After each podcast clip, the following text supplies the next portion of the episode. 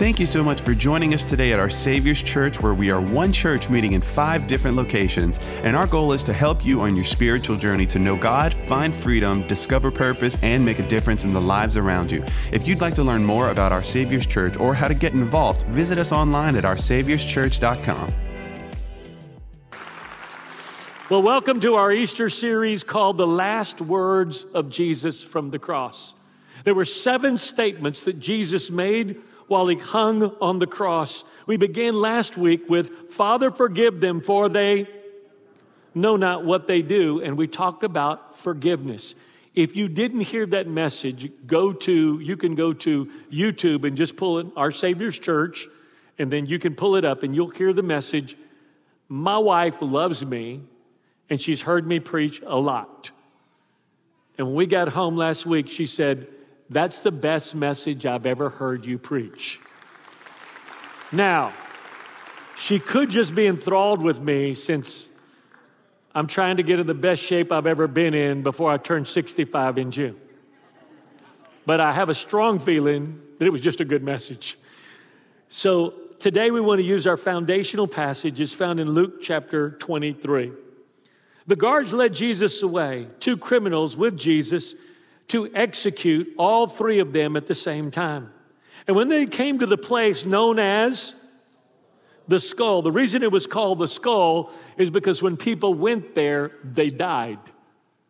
The only thing that remained afterwards was a skull or bones. And there the guards crucified Jesus, nailing him to the center cross between two criminals. Okay, I, I, don't stutter and I don't have dyslexia, so I'm doing that so we're staying on the same page. While they were nailing Jesus to the cross, he prayed over and over, Father, forgive them, for they don't know what they're doing. The soldier, after they crucified him, gambled his clothing, and a great crowd gathered to watch what was happening. The religious leaders sneered at Jesus and saying, Look at this man. What kind of a Messiah is this? He pretended to save others and he can't even. The soldiers joined in the mockery, offering Jesus a drink of vinegar called the gall of bitterness. I'll talk to you in that, in just a moment. Jesus over, over Jesus' head on the cross was written in inscription in the Greek, Latin, and Aramaic language.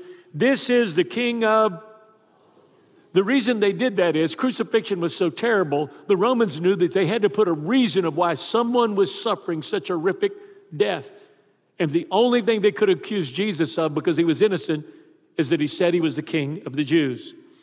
All the soldiers and scoffed him, saying, Hey, if you're the king of the Jews, why don't you? One of the criminals hanging on the cross next to Jesus kept ridiculing him, saying, What kind of Messiah are you? Save yourself and save us from death. The criminal hanging on the other cross rebuked him, saying, Don't you fear God? You're about to die. We deserve to be condemned. We're just being repaid for what we've done. But this man, he's done nothing wrong. And then he said, looking at Jesus. I beg you, Jesus, show me and take me with you into your. And now let's read what Jesus said. And Jesus responded, saying, I promise you, this very day you will be with me in. How many of you appreciate the promises of Jesus? Beaten by the Roman soldiers, betrayed by his disciples, and belittled by the religious leaders badgered even by a thief, a criminal on the cross. Our Savior suffered alone. The perfect Lamb of God was suspended between heaven and earth on Calvary's Hill, paying for all sin, for all mankind, past sin, present sin, and all future sin. The Roman soldiers asked him two questions clearly and implied the third one. Here were those questions. Look at this man.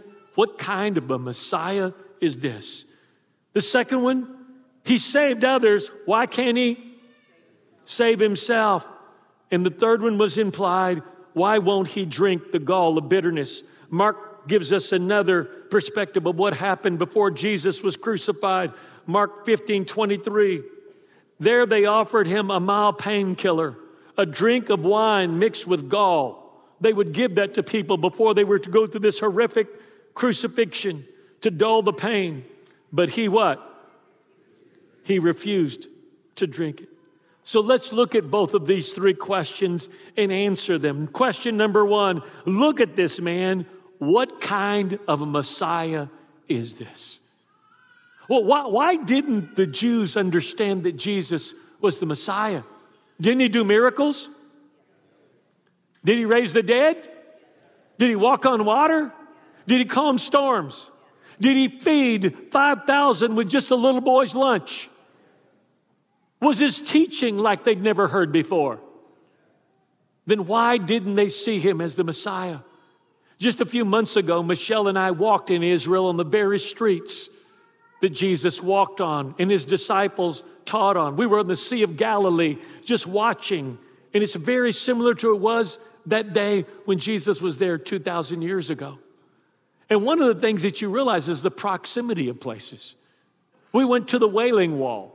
The Wailing Wall is at the bottom of the Temple of David, and we watched. Matter of fact, I showed you some of the video clips that I had from there because they have these Jews and these Jewish students from the yeshiva school. That's they're training them to be rabbis, and they have their hands on the wall like this, and someone is behind them, like reading from the Old Testament. And when they read, the other ones the other students go, Amen. And they're just going, ah, ah, ah, and they're wailing because they want the Messiah to come.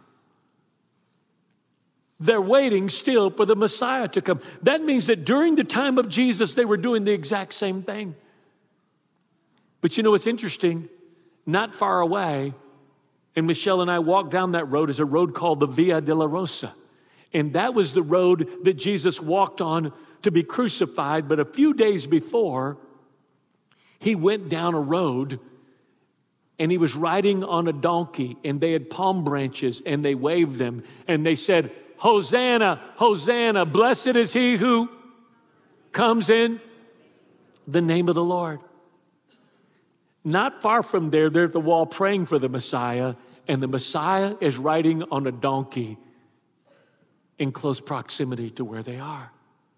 How, how did they not know that this was God's Messiah? Can I tell you why? This is a great question, one of the most profound questions that could ever be asked, because they expected the Messiah to come with an army, not with a few fishermen. They expected the Messiah to come in power, not to come as a suffering servant. They expected him to come born in a mansion, not in a manger. So I want to answer that question. What kind of Messiah is this? Number one, he was the God who became a man. He was God who became a man. Let me make it a little clearer. He was God who became a baby. A baby. What can a baby do for itself? Answer and on the other part, what does God need from us? Nothing. What can we give him that he doesn't have? Nothing. God became a baby, utterly helpless, so that he could understand and identify with you and me. He who needs nothing put himself in a position where he could do nothing for himself. God didn't just become a man, God became a baby in Christ. God became a servant. A servant. I, I, don't know what Mary thought as she watched this baby and rocked him, thinking, I am a peasant 14 year old girl, uneducated, holding in my arms God in the flesh. What kind of Messiah is he? He's the Messiah that would rather die than live without you. So he did. Someone said, How much does Jesus love you? this much. So he died. C.S. Lewis, the atheist who was converted, literature professor at Oxford University, said this Christianity is the only story where the hero dies for the villain. We were the villains.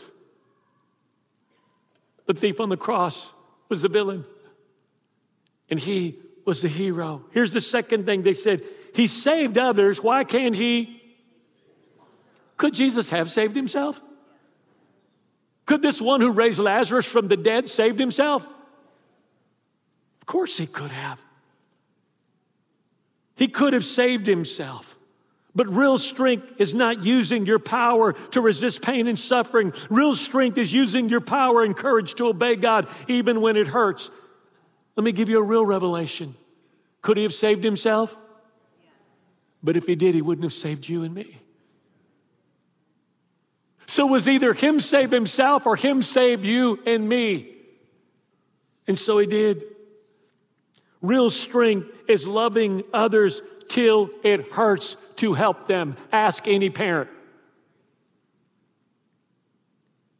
John 15, 13 says, For the greatest love of all is the love that sacrifices all. And this great love is demonstrated when a person sacrifices his life. What? What kind of Savior was he? A suffering Savior, a dying Savior. Could he have saved himself? Of course, he could have saved himself, but instead, he chose to save you and me. Here's the third thing not asked, but implied. Why won't he drink of the gall of bitterness? Mark gives us some insight in Mark 15. He says, Then they offered him a mild painkiller, a drink of wine mixed with gall, but he for those of you who've seen the movie, they offer him twice. Once before the crucifixion begins, the second time when he's on the cross and he said, I'm thirsty. And they take a stick and a sponge and they dip it in this gall of bitterness, this sedative, and they put it up to his lips. Do you remember what he does? He spits it out. he spits it out. Why? Because when we're in pain, drinking in pain of bitterness seems to soothe us for the moment and to dull our pain. But all we're doing is drinking death to ourselves and to those we love. Someone said, when you won't forgive, you're drinking poison and waiting for the person you're mad at to die. That's what happens when you drink in bitterness. When you spit it out, you know what you do? You allow God the Father to become your true defender. Can I share something with you that you need to know? I don't know what kind of dad or mom that you had, or I don't even know if you were ever protected. Many people weren't. That's why there's so much abuse and abandonment. But can I tell you this? You have a heavenly Father that loves you. And when you forgive and you trust Him, and instead of swallowing bitterness, because for the moment it seems like you're just alienating yourself from that person. You're wrong. Because the source of forgiveness is not you, the source of forgiveness is. So the moment you stop forgiving, you don't cut yourself off from that person alone. You cut yourself off from the source of forgiveness Himself, God. And I want to stop a moment. Some of you have been swallowing bitterness because of what's happened to you. Spit it out. Spit it out. Don't swallow it. A lady grabbed me in between services and she said, Pastor, when you stopped and you said the Holy Spirit is speaking to people, she said, when you did that, something, literally, she said, I felt something come out of me. Whose bitterness have you been swallowing?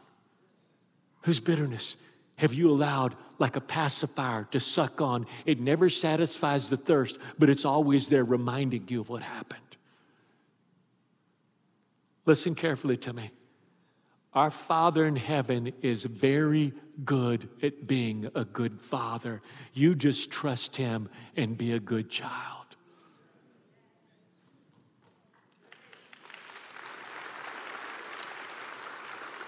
And then the passage that I will speak on today, Luke 23, 42, 43. And then he said, the criminal on the cross, I beg you, Jesus, show me, take me into your everlasting kingdom. And Jesus responded, I, this very day, you will enter paradise with me. So, is it possible for you to live your life in a way that is detrimental to you and others that love you, that hurts God and the people that depend upon you?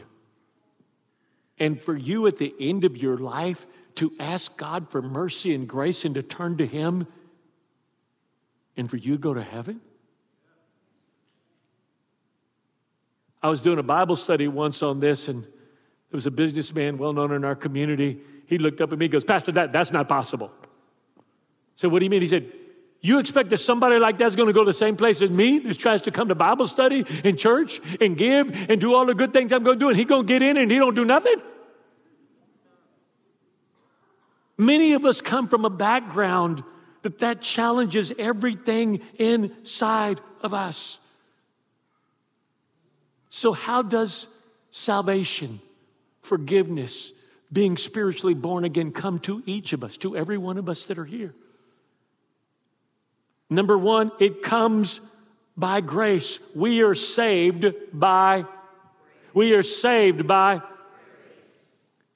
Ephesians 2 8 and 9. For by you have been saved by nothing you could ever earn this salvation, for it was a love gift from God that brought us to Christ. So no one will be able to boast, for salvation is not a for good works or human striving. Grace, I love that acronym. God's riches at Christ's expense. God's riches at Christ's expense. Let's listen carefully to me. Jesus didn't only die just for your sin, He didn't just die for you, He died in place of you. It's substitution. He died in place of you. The death that you and I deserved, He died Himself. And so we receive God's riches at, we receive God's riches at, we receive, say with me, God's riches at Christ's expense, not by reading my Bible, not by going to church, not by being good, not by helping others, not by being nice. I am saved by grace. Say it with me. I am saved by, I am saved by, I am saved by grace. What else do we learn from God's word about salvation? In this passage, we learn salvation is a gift, not an award or a reward. Now, I'm going to date myself, but old people are about to love me.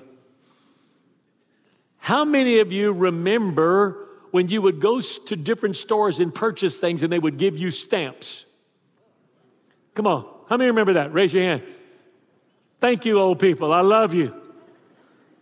Don't mock us. We're the ones paying for the church. Okay? So, so what, what would happen is you would go to a store, and if you went and however much you bought, they would give you that many stamps. And you would get these books, and you would fill these books with stamps. And then when you got so many books, how many ever did this before? Come on, how many ever did this? And what was the name of the stamps? S and H? Okay, and so you would take these stamps and these books to redemption centers. They would give you a catalog of everything. You say, Pastor, how do you know this so well? Well, I was about nine or 10 years old, and my sister's oldest, well, her, her first husband, he was then her boyfriend, was working at a gas station where they gave stamps, and we stole all the stamps. Now, let me just say two things. Number one, I'm 64 years old. I'm beyond the statute of limitations. That happened when I was 10 years old. Number two, I was a Mexican in Houston, and anybody in Texas, they could cross the border and do anything illegally. So count me with all those folks. Number three, this is a mass confession, so I'm sure y'all are forgiving me. Thank you for the baby that was screaming. I appreciate that very much. And what you would do is you would earn these, these rewards. Do you know what the truth is? Some of us think salvation is that way. How much did I read my Bible? Oh, have you been to church? How many times this week? Okay, who did you talk about Jesus? Okay, how many prayers did you pray? Okay, and, and it is actually reinforced by a lot of religions. Oh, you did this many sins? Go pray this many prayers. There's this constant exchange that's going on. And listen, it happens to religions all over the world. C.S. Lewis walked into a meeting where they debating different religions of the world. The Muslim had spoke, the atheist had spoke, the, all of these different religions had spoke. And he walked in late because he was usually late, and they said, uh, Mr. Lewis, you're late as usual, but but we've, everyone's already answered the question what is the difference between your religion and every other religion in the world? He said, Oh, that's easy grace. It's grace. Salvation is not a gift, or is a gift. It's not an award or a reward. Listen to Romans 5 16. And this free flowing gift imparts to us much more than it was given to us through the one who sinned. That's Adam. For because of one man's transgressions, we are all facing a and a verdict of but this gracious gift leaves us free from our free from our divorce, free from our immorality, free from our addictions, free from our past, free from the things I used to be known as, free from our failures and brings us into the the what? perfect righteousness of God, acquitted with the words, not guilty.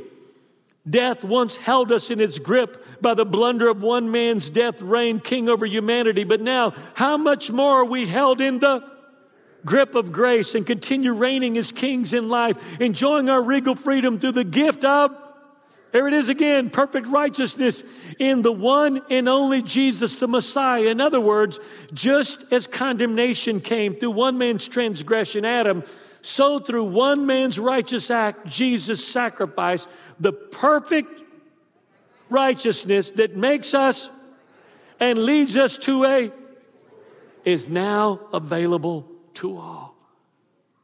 I, I, I want to make it plain for you in simple things so you can never forget it. Okay, I want you to memorize this. Here it comes. Number one, I am saved by, through, in, revealed in His, for the glory of.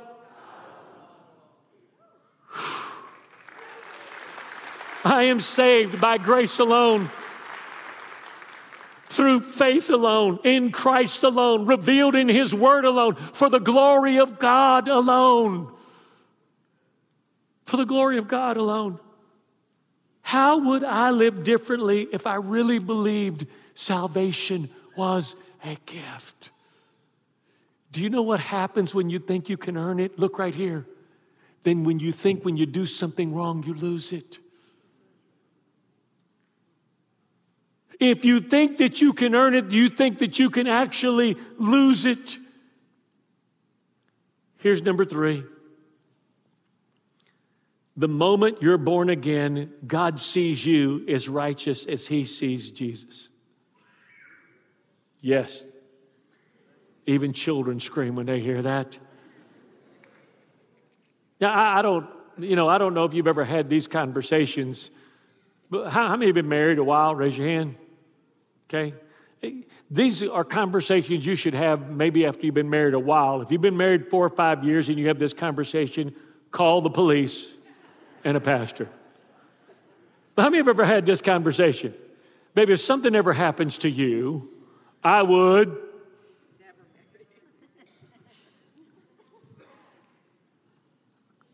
Y'all aren't helping me. Go, Come, on, Jimmy, you've had this conversation. Okay, hey, honey, if something ever happened to you, I would. What, how many say I would never remarry? Come on, raise your hand. Okay, I love to see liars first. they can say all that while you're living. okay. How many of you have said, if something ever happens to you, I would remarry? Raise your hand. Okay, I've said that. Thank you. Thank you, ma'am. I appreciate that. I, I, I, and Michelle will go, baby, well, why do you say that? And I said, because marriage to you is so wonderful. Well, I, I love being married. Let me say that again. I, how many love being married? You, you meet people that go, well, let me tell you something. If he dies, I ain't ever remarrying again. do, do you know why? Because you don't enjoy being married. You don't have a good marriage. I mean, I, I love being married. We have a phenomenal marriage to the glory of God and Michelle. Because I sure didn't get it from my legacy of daddy, been married five times and three generations of immoral fathers and grandfathers. I, I, I've never received it. She had that, I didn't. But suppose she would have said to me, Baby, I love you so much. No matter what you did, I would always stay with you. Now, believe me, she's never said that. It, it, you know, it's been like, if you ever cheated on me, let me tell you what I'd do. I'd, people would go, listen, if I ever cheated on her, I wouldn't want to stay there because of all the stuff she told me she would do to me in case she ever did. I'd be like, I wouldn't sleep at night. I'd be locked up in a closet, like with a gun and a flak jacket. And I'd be scared. But look at me. Suppose she said to me, If you ever cheated on me, I love you so much, I would always take you back. Look right here. Would that make me love her less or love her more? Jesus forgave you knowing you were going to sin again.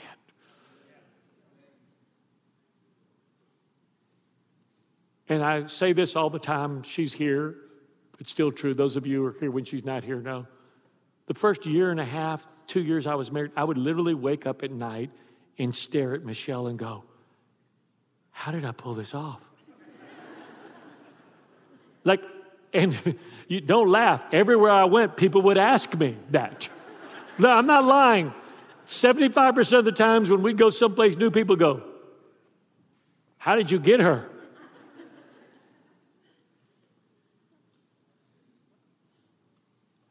I think that so many of us have been so bound by religion and so bound by hindrances of our past God will forgive every sin you'll ever commit. He's already paid for past, present, and future. But if you love Him, you don't want to commit sins. You want to be close to Him, not far from Him.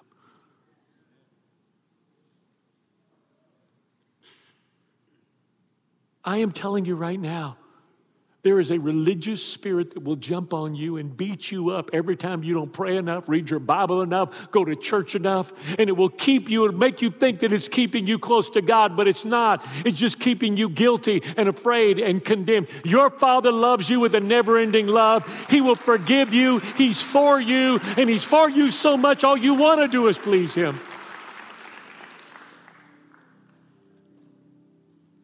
I, I think probably the most overwhelming scripture in the Bible to me is the scripture I'm about to read to you right now. It's overwhelming to me. And here's what it says For God made the only who did not know sin to to what?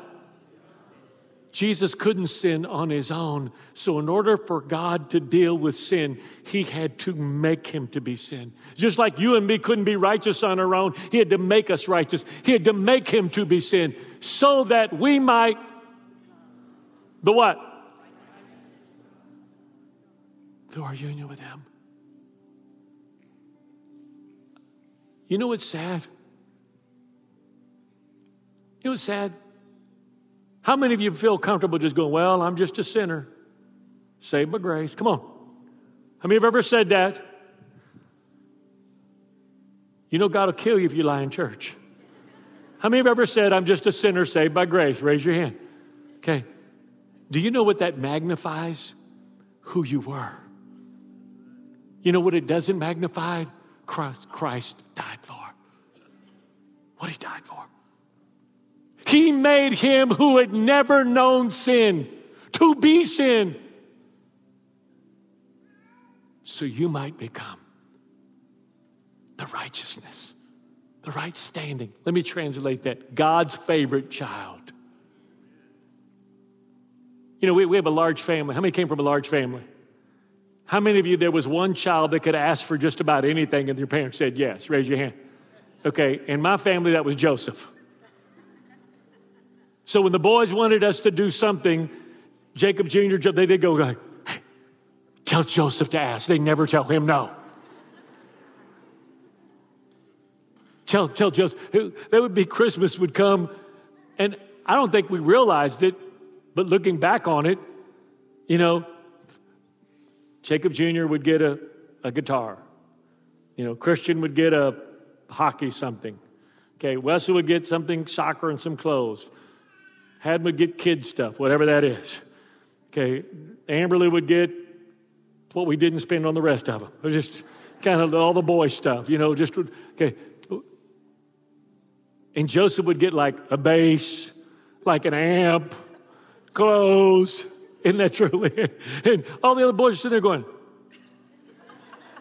Amberly's going, What's your prayer, Amberly? I just want to be Joseph for one Christmas. what if you were actually God's favorite child? And whatever you asked from Him, He gave it to you. Look at me. What if for one day you didn't hold Him in question, but instead you held Him closely, knowing all you had to do was ask, and your Father who loves you wanted to reveal Himself to you and love you and love you? How would you live differently?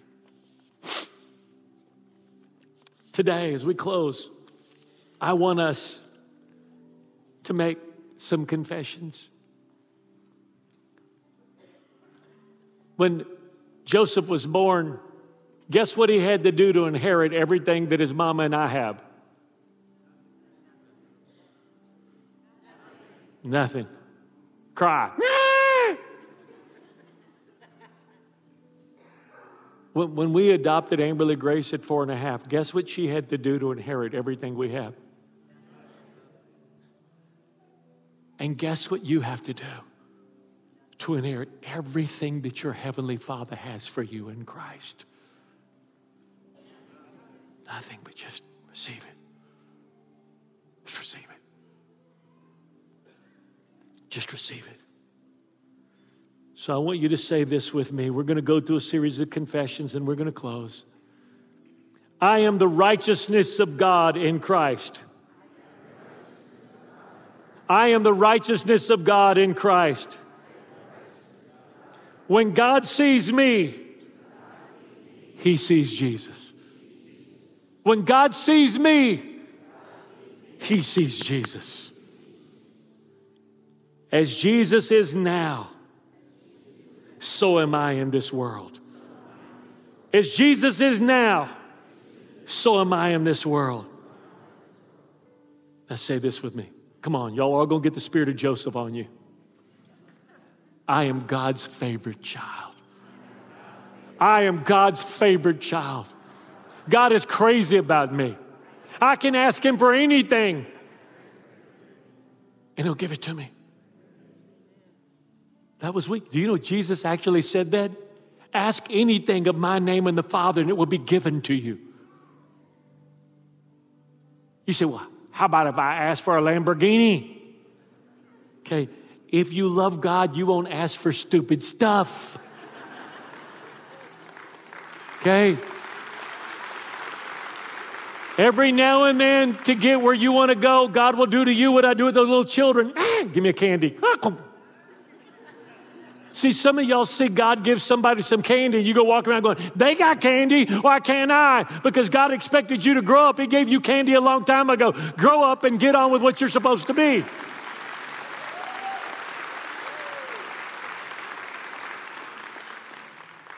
The moment Joseph was born, the moment Amberly came into our family, that moment they inherited everything we are not doing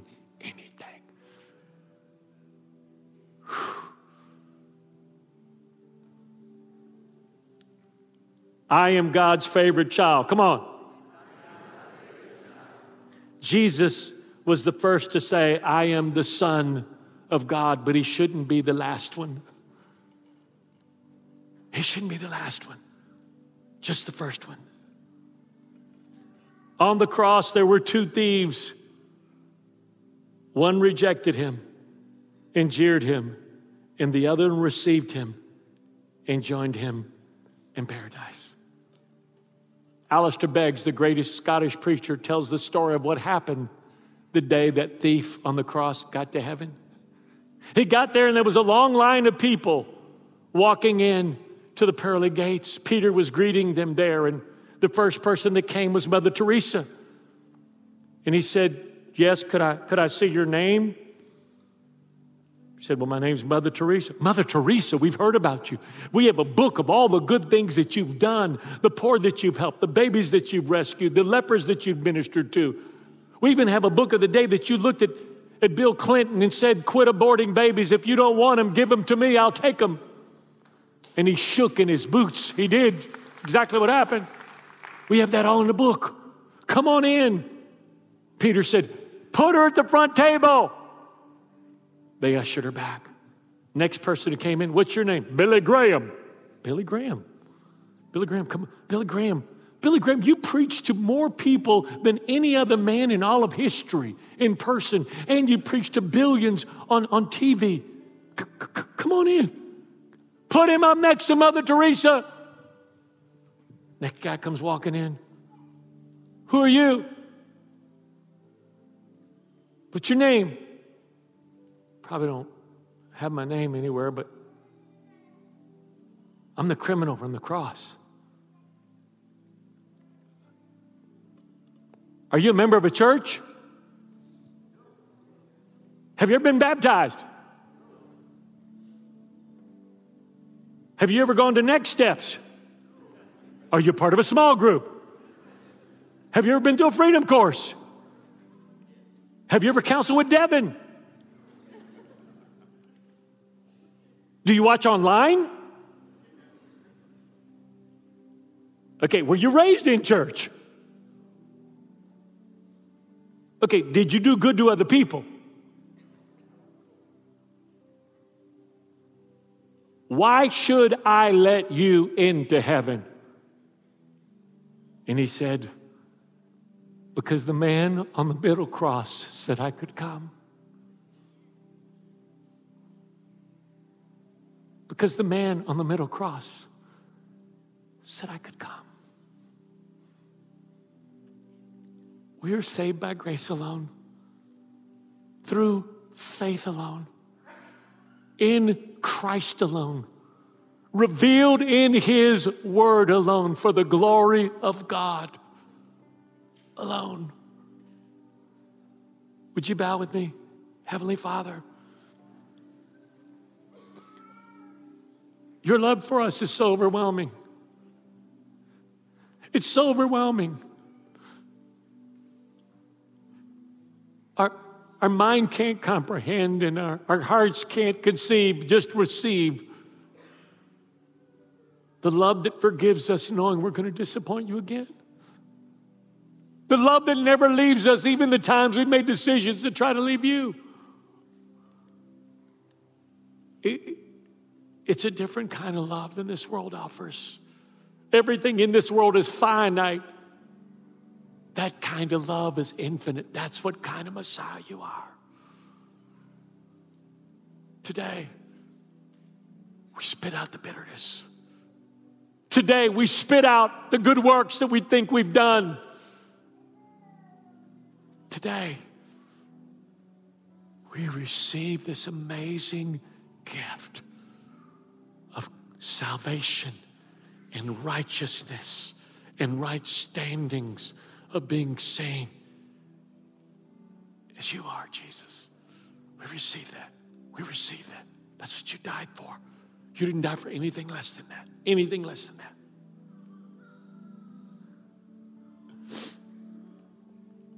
With every head bowed and every eye closed. If you're here today and you say, Pastor, I believe in God and I believe in Jesus, I always have. But I've never received that. I've always tried to work for it. I've always tried to earn it. I've always tried to make myself good enough.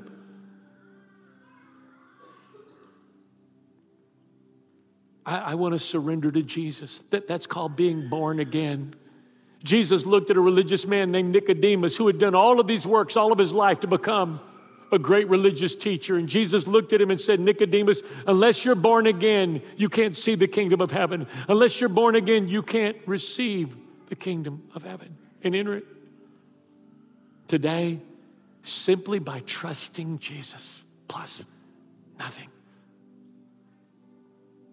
So, just receiving that free gift, today you can be born again. It will cause you to turn away from things you've been doing that you shouldn't.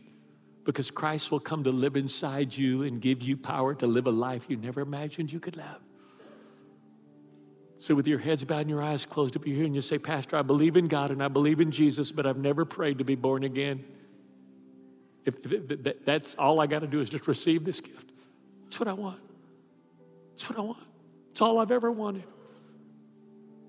And I'm going to pray. I'm going to count to three. And at the end of three, if that's you, I want you to lift your hand high and you're just saying, Pastor, pray for me. I want to receive that free gift today. One, God brought you here. Two, nothing is ever an accident. I've told you the incredible sacrifice, what kind of Messiah he is. And now you can receive that free gift. It's yours. And if today you want to receive it for the first time in your life, when I say three, I want you to lift your hand. Three. Lift your hand high. One, two, three, four, five, six, seven, eight, nine, ten, eleven, twelve, thirteen. 10, 11, 12, 13. Anywhere else? 14, 15, 16, 17, 18, 19, 20, 21. You can put your hands down. Last 10 seconds, Pastor, I didn't raise my hand with these 21, but I should have. My heart's about to beat out of my chest. I know this is what I need. If that's you, you didn't raise your hand, raise it and wave it at me. I'm asking this last time for you. Join these 21. Come on, wave it at me. Wave it at me. Yes, 22, 23, 24, 25, 26. Now, church, we're going to pray with you. Those of you raise your hand, we're all going to join you in this prayer as we pray together for you to be born again. Let's pray out loud together. Dear Lord Jesus, I believe you're the Son of God. I believe on the cross. You took my guilt my sin and my shame, and you died for it. I believe you faced hell for me so I would not have to go. And you rose from the dead to give me a place in heaven, a purpose on earth, and a relationship with your Father. Today, Lord Jesus, I turn away from sin to be born again. Today, God is my Father, Jesus is my Savior, and I'm born again in Jesus' name. Amen.